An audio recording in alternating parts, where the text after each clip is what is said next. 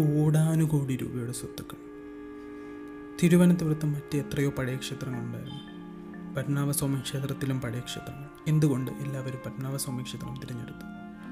എന്താണ് മറ്റു ക്ഷേത്രങ്ങളിൽ നിന്നും അക്കാലത്ത് പത്മനാഭസ്വാമി ക്ഷേത്രത്തെ വ്യത്യസ്തമാക്കിയിരുന്നത്?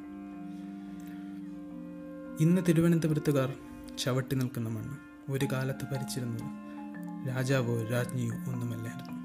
സാക്ഷാൽ ദൈവം തന്നെയായിരുന്നു. നമസ്കാരം. എല്ലാവർക്കും ഫൈവ് ഡബ്ല്യു എച്ച് മലയാളം പോഡ്കാസ്റ്റിലേക്ക് സ്വാഗതം.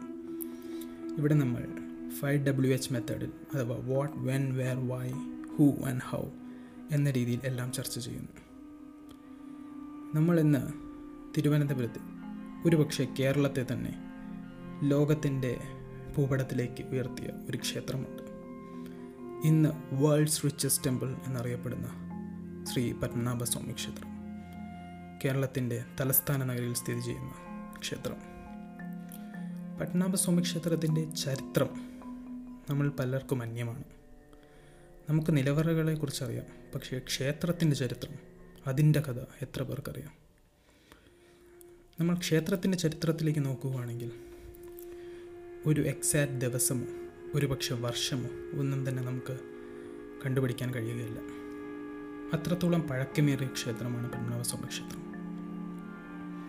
മതിലകം രേഖകൾ പ്രകാരം കലിയുഗത്തിന്റെ ആദ്യ ദിവസമാണ് ക്ഷേത്രം സ്ഥാപിക്കപ്പെട്ടത് എന്ന് പറയപ്പെടുന്നു. അത് എന്ന് വെച്ചാൽ ഏകദേശം അയ്യായിരം വർഷം മുമ്പ്. ക്ഷേത്രത്തിന്റെ ഒരു ചരിത്ര കഥയിലേക്ക് നമ്മൾ നോക്കിയാൽ നമുക്ക് കാണാൻ കഴിയുന്നൊരു കഥയുണ്ട്. ദിവാകര മുനി എന്നറിയപ്പെടുന്ന ഒരു തുളു ബ്രാഹ്മണന്റെ കൂടെ വിഷ്ണു ഒരു കുഞ്ഞു കുട്ടിയുടെ രൂപത്തിൽ നടക്കുമായിരുന്നു എന്ന് പറയപ്പെടുന്നു. എന്നാൽ കുസൃതികളാൽ സമൃദ്ധിയായ കുട്ടി ഒരു ദിവസം ദിവാകര മുനിയുടെ ഒരു സാളഗ്രാമം വിഴുങ്ങുകയാണ്. സാളഗ്രാമം എന്നാൽ നേപ്പാളിലെ ഗണ്ഡകി നദിയിൽ നിന്നും കിട്ടുന്ന ഒരു റോക്ക് കട്ടിങ്സ് ആണ്. അതൊരു ഒരു റോക്ക് കട്ടിങ്സ് എന്ന് വിളിക്കുന്നതിനേക്കാൾ ഉപരി അതിനെ എത്രത്തോളം വ്യത്യസ്തമാക്കുന്നത്. അത് മഹാവിഷ്ണുവിന്റെ പത്ത് അവതാരങ്ങളിൽ ആയി സാമ്യമുള്ള ഒരുതരം കാർവിങ്സ് ഇതിലുണ്ട് അതുകൊണ്ടാണ് അത് എത്രത്തോളം വ്യത്യസ്തമാകുന്നത് അതുകൊണ്ട് തന്നെ അത് ഭയങ്കര പുണ്യമായി എല്ലാവരും കരുതിയിരുന്നു. ഇതാ കുട്ടി വിഴുങ്ങുകയാണ്.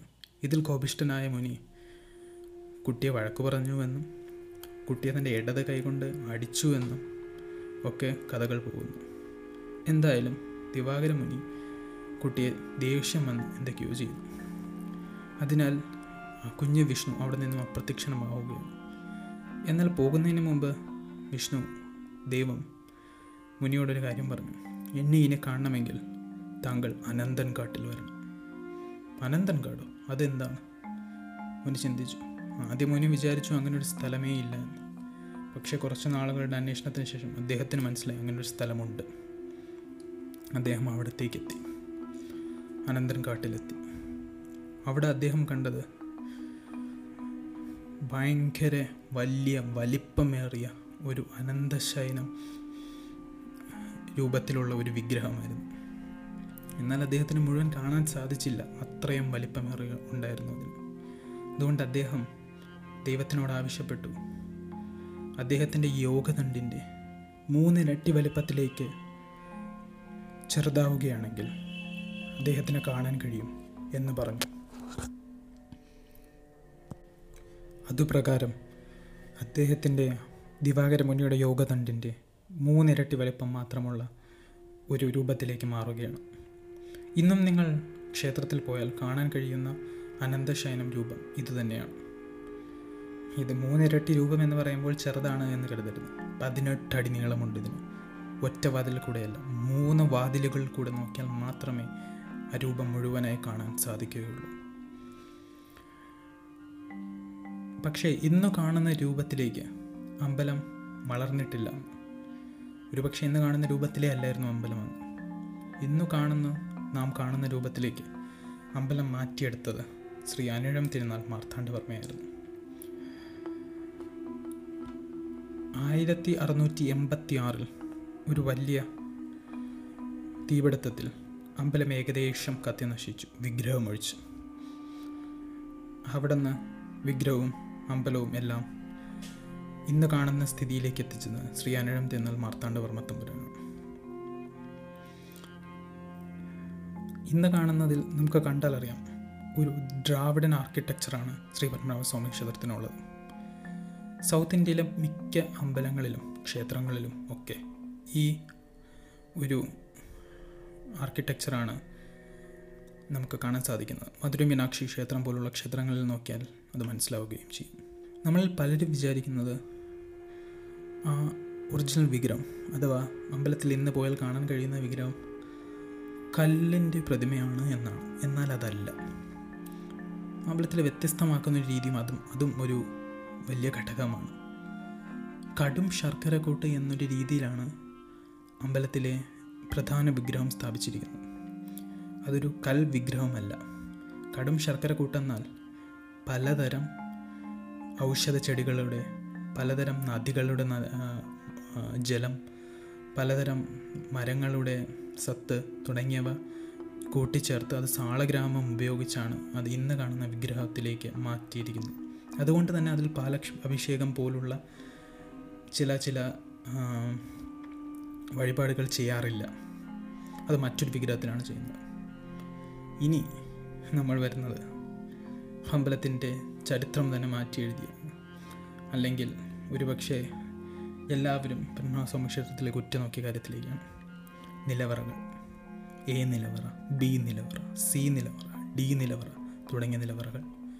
പക്ഷേ ഇതെല്ലാം ഇതെല്ലാം സുപ്രീം കോടതിയുടെ ഓഡിറ്റിന് വേണ്ടി കൊടുത്ത പേരുകളാണ് എ ബി സി ഡി തുടങ്ങിയവ ഇതിനെല്ലാം ശരിക്കും ചരിത്രത്തിൽ മറ്റു പേരുകളാണ്. എ നിലവറ അഥവാ ഭണ്ഡാരവക നിലവറ ബി നിലവറ അഥവാ ഭരതകോൺ നിലവറ സി നിലവറ അഥവാ വ്യാസർഗോൺ നിലവറ ഡി നിലവറ അഥവാ നിത്യാദിയറ പിന്നെ രണ്ട് സ്ട്രോങ് റൂംസും ആണുള്ളത്. സി നിലവറയും ഡി നിലവറയും വർഷത്തിൽ രണ്ട് പ്രാവശ്യം വരുന്ന ക്ഷേത്രത്തിലെ ആഘോഷങ്ങൾക്ക് വേണ്ടി തുറക്കുകയും അവിടെ നിന്ന് സാധനങ്ങൾ എടുക്കുകയും അതിനുശേഷം അത് തിരികെ വലിച്ച് അടയ്ക്കുകയും ചെയ്യും. എന്നാൽ ലോകത്തെ ഒന്നടക്കം ഞെട്ടിച്ച ഇത് കണ്ടുപിടുത്തം വന്നത് എ നിലവറ തുറന്നപ്പോഴാണ്. രണ്ടായിരത്തി പതിനൊന്നിൽ സുപ്രീം കോർട്ടിന്റെ ഓർഡർ പ്രകാരം ഈ നിലവറ തുറന്നപ്പോൾ എല്ലാവരും ഒന്ന് ഞെട്ടി. അവിടുത്തെ അതിന്റെ കൂടെ ഉണ്ടായിരുന്ന ഉദ്യോഗസ്ഥർ പറയുന്നത് അവർ അയ്യ ആകം അവർ ഇറങ്ങിയപ്പോൾ ആദ്യം കണ്ടത് ഒരു സീരീസ് ഓഫ് ഡോർസ് ആയിരുന്നു. ആദ്യം ഒരു ഗ്രില്ലിന്റെ ഡോർ രണ്ടാമതൊരു വുഡൻ ഡോർ മൂന്നാമത് അവർ എത്തിയപ്പോൾ അവർ വിചാരിച്ചു അവിടെ വെച്ച് തീർന്നു എന്ന് പക്ഷേ അല്ലായിരുന്നു അതൊരു കൽ വാതിലായിരുന്നു ആറ് വലിയ മല്ലന്മാരെ വിളിച്ചിട്ടാണ് അവർക്കതൊന്ന് അനക്കാനും തുറക്കാനും കഴിഞ്ഞത്. അതിനകത്ത് മൊത്തം ഇരുട്ടായിരുന്നു. താഴോട്ട് പോകുന്ന ചില പടികൾ മാത്രം. പക്ഷെ അങ്ങോട്ട് ഇറങ്ങാൻ അവരാരും തയ്യാറായില്ല. കാരണം അവിടെ ഓക്സിജൻ ഇല്ലായിരുന്നു. അതുകൊണ്ട് അവർ ഓക്സിജൻ ആദ്യം സ്പ്രേ ചെയ്തതിന് ശേഷമാണ് അങ്ങോട്ട് ഇറങ്ങുന്നത്. അപ്പോൾ അവൾ അവളുടെ അവരവിടെ കണ്ടത്? ചരിത്രം മാറ്റി എഴുതിയ കോടാനുകോടി രൂപ വില വന്ധിക്കുന്ന സ്വത്തുക്കളായിരുന്നു. ഇതിന്റെ ഏറ്റവും ഒരു ഇമ്പോർട്ടന്റ് കാര്യം ഒരു പക്ഷെ നമ്മളെല്ലാം മറന്നു പോകുന്നൊരു കാര്യം ഇതിനെ സ്വർണത്തിന്റെയോ അല്ലെങ്കിൽ അവിടെ ഉണ്ടായിരുന്ന മറ്റു കല്ലുകളുടെയോ ഒന്നും വിലകളല്ല. ഇതിന്റെ എല്ലാം ചരിത്ര പ്രാധാന്യമാണ്. ഇതിന് മറ്റൊരു തരം ഒരു വാല്യൂ ആഡ് ചെയ്യുന്നത് എന്ന് വെച്ചാൽ സോഴ്സസ് പ്രകാരം അവിടെ ഗ്രീക്ക് അറബ് റോമൻ നെപ്പോളിയന്റെ കാലം മുതലുള്ള പലതരം കോയിൻസും വസ്തുക്കളും ഉണ്ടായിരുന്നു. അതൊന്നും നമ്മൾ മനസ്സിലാക്കേണ്ടത് കേരളം എന്നൊരു ട്രേഡിംഗ് സൊസൈറ്റി ആയിരുന്നു. ചൈനയും അറബും എന്തിന് യൂറോപ്പ് വരെ കേരള ആയി കേരളം കച്ചവടം ചെയ്തിരുന്നു. അതെല്ലാം യൂറോപ്പുകാർ നമ്മുടെ ഇന്ത്യൻ സമുദ്രത്തിലേക്ക് വരുന്നതിന് മുമ്പാണ് എന്ന് ഓർക്കണം. പിന്നെ ഉണ്ടാവുന്നൊരു വലിയൊരു ചോദ്യം നമ്മുടെ മനസ്സിൽ എന്തുകൊണ്ട് ഇത്രയും ചെറിയ ഒരു രാജ്യമായിരുന്ന തിരുവിതാംകൂറിന് ഇത്രയും വലിയ സ്വർണ നിധിശേഖരമുണ്ടായി നല്ലൊരു ചോദ്യമാണ്. അതിന് കാരണങ്ങളായി പറയുന്നത് ഒരുപാട് കാരണങ്ങളുണ്ട്. അഥവാ ഒരുപാട് സ്പെക്കുലേഷൻസും ഒരുപാട് കാരണങ്ങളുണ്ട്. ഒരു കാരണം പറയുന്ന പറ പറയപ്പെടുന്നത് തിരുവിതാംകൂറിന്റെ അതിർത്തികൾ വലുതാക്കുമ്പോൾ കന്യാകുമാരി മുതൽ കൊച്ചി വരെ ഉള്ള അതിർത്തികൾ വലുതാക്കിയപ്പോൾ പല സ്ഥലങ്ങളിൽ നിന്നും പല സ്ഥലങ്ങൾ കീഴ്പ്പെടുത്തുകയും അവിടെ നിന്നുമെല്ലാം സ്വത്തുക്കളും സ്വത്തുവകകളും എല്ലാം തലസ്ഥാന നഗരിയായ തിരുവിതാംകൂറിലേക്ക് കൊണ്ടുവരികയും അതെല്ലാം അമ്പലത്തിൽ സൂക്ഷിച്ചു വെച്ചു എന്നുമാണ് അപ്പോൾ എന്തുകൊണ്ട് ക്ഷേത്രത്തിൽ സൂക്ഷിച്ചു വെച്ചു? മറ്റെവിടെയോ നല്ല നല്ല പാലസുകൾ ഉണ്ടായിരുന്നല്ലോ. കൊട്ടാരങ്ങൾ എത്രയോ ചെറിയ കൊട്ടാരങ്ങൾ വലിയ കൊട്ടാരങ്ങൾ പണി കഴിപ്പിച്ച് തിരുവിതാംകൂറിലുണ്ട്. അവിടെയൊന്നും സൂക്ഷിച്ചില്ല. അതിനും കാരണമുണ്ട് നമ്മൾ ചരിത്രത്തിലേക്ക് നോക്കുകയാണെങ്കിൽ മിക്ക നിധിശേഖരങ്ങളും അമ്പലങ്ങളിലേക്കാണ് സൂക്ഷിച്ചു വയ്ക്കുന്നത് കാരണമുണ്ട്. കാരണം മറ്റൊരു രാജാവ് ഈ സ്ഥലം കീഴ്പ്പെടുത്തുകയാണെങ്കിൽ അദ്ദേഹം കൊള്ളയടിക്കാനുള്ള സാധ്യതകളുണ്ട്. അങ്ങനെ കൊള്ളയടിച്ചാൽ നിധിശേഖരമില്ലാതെയോ അതുകൊണ്ട് ഏറ്റവും സേഫ് പ്ലേസ് അമ്പലം തന്നെയാണ്. കാരണം അമ്പലത്തിൽ കൊള്ളയടിക്കാൻ പോകുമ്പോൾ നിങ്ങൾ കൊള്ളയടിക്കുന്നത് സാക്ഷാൽ ഭഗവാനെയാണ്. അതുകൊണ്ട് എല്ലാവരും ഒന്ന് പേടിക്കും. അതുകൊണ്ടാണ് അമ്പലം എല്ലാവരും തിരഞ്ഞെടുക്കുന്നത് അഥവാ ക്ഷേത്രങ്ങളിൽ ഇത്തരം നിധിശേഖരങ്ങൾ സൂക്ഷിച്ചു വയ്ക്കാൻ കാരണം. അത് ഒരു കാരണം മാത്രം. മറ്റൊരു കാരണം നമുക്കെല്ലാം അറിയാം. തൃപ്പടിദാനം. ആയിരത്തി എഴുന്നൂറ്റി അമ്പതിൽ അനേഴം തിരുനാൾ മാർത്താണ്ഡവർമ്മ താൻ സ്ഥാനമാറ്റം ചെയ്ത് സാക്ഷാൽ ഭഗവാനെ തന്നെ അവിടെ രാജാവായി പ്രതിഷ്ഠിച്ചു. അതായത് പിന്നെ അങ്ങോട്ട് താൻ ഉൾപ്പെടെയുള്ള പതിമൂന്ന് രാജാക്കന്മാർ ഭരിച്ചത് പത്മനാഭദാസന്മാരായി ആയിട്ടാണ്. അവരാരും തന്നെ രാജാക്കന്മാരെന്ന് അവരെ വിളിച്ചിരുന്നില്ല. പത്മനാഭദാസന്മാരെയാണ് അവർ കണ്ടത്. നാട് അഥവാ തിരുവിതാംകൂർ രാജ രാജ്യം ഭരിച്ചിരുന്നത് ശ്രീ പത്മനാഭനായിരുന്നു. അതുകൊണ്ട് തന്നെ എല്ലാ സ്വത്തുക്കളുടെയും അവകാശിയും ശ്രീ പത്മനാഭൻ തന്നെയായിരുന്നു. മറ്റൊരു കാരണമെന്ന് പറയുന്നത് എല്ലാ രാജാവിൻ രാജാക്കന്മാരുടെയും പിറന്ന നാളിന്റെ അന്ന് അമ്പലത്തിലേക്ക് ഒരു തുക സംഭാവന ചെയ്യണമെന്നുണ്ടായിരുന്നു. അതുപോലെ തന്നെ തിരുവിതാംകൂർ രാജ്യം സന്ദർശിക്കുന്ന ഏതൊരാളും ഒരു തുക അമ്പലത്തിലേക്ക് നൽകണമെന്നുണ്ടായിരുന്നു. കാരണം ശ്രീ പത്മനാഭനാണല്ലോ രാജാവ്. ഇന്നത്തെ ഒരു അവസ്ഥ എടുത്ത് നോക്കുകയാണെങ്കിൽ ഏ നിലവറ മാത്രമേ തുറന്നിട്ടുള്ളൂ. എങ്കിൽ തന്നെ ഏകദേശം ഒരു ലക്ഷത്തി ഇരുപതിനായിരം കോടി രൂപയുടെ ആസ്തി. അതും അതിന്റെ ഹിസ്റ്റോറിക്കൽ വാല്യൂ ഒന്നും തന്നെ കാൽക്കുലേറ്റ് ചെയ്യാതെ ഉണ്ട് എന്ന് നമ്മൾ മനസ്സിലാക്കണം. ബി നിലവറ. ഏറ്റവും കൂടുതൽ നിഗൂഢതകൾ കൊണ്ട് നിറഞ്ഞ കഥകളും അതിനോടൊപ്പം തന്നെ ഒരുപാട് സ്പെക്കുലേഷൻസുമുള്ള നിലവറ. ബി നിലവറയുടെ ഒരു കഥ പറയുകയാണെങ്കിൽ ഒരുപാട് കഥകൾ അതിനെക്കുറിച്ച് ചുറ്റിപ്പറ്റിയുണ്ട്. ഒരു കഥ ഇങ്ങനെ പോകുന്നു. നാഗബന്ധം പൂട്ടിട്ട് പൂട്ടിയ നിലവറയാണ് ബി നിലവറ എന്നും അതിനെ തുറക്കണമെങ്കിൽ മഹാഗരുഡ മന്ത്രം എന്നൊരു മന്ത്രം വേണമെന്നും അതൊരു പ്രത്യേക താളത്തിൽ ചൊല്ലിയാൽ മാത്രമേ തുറക്കുകയുള്ളൂ എന്നും.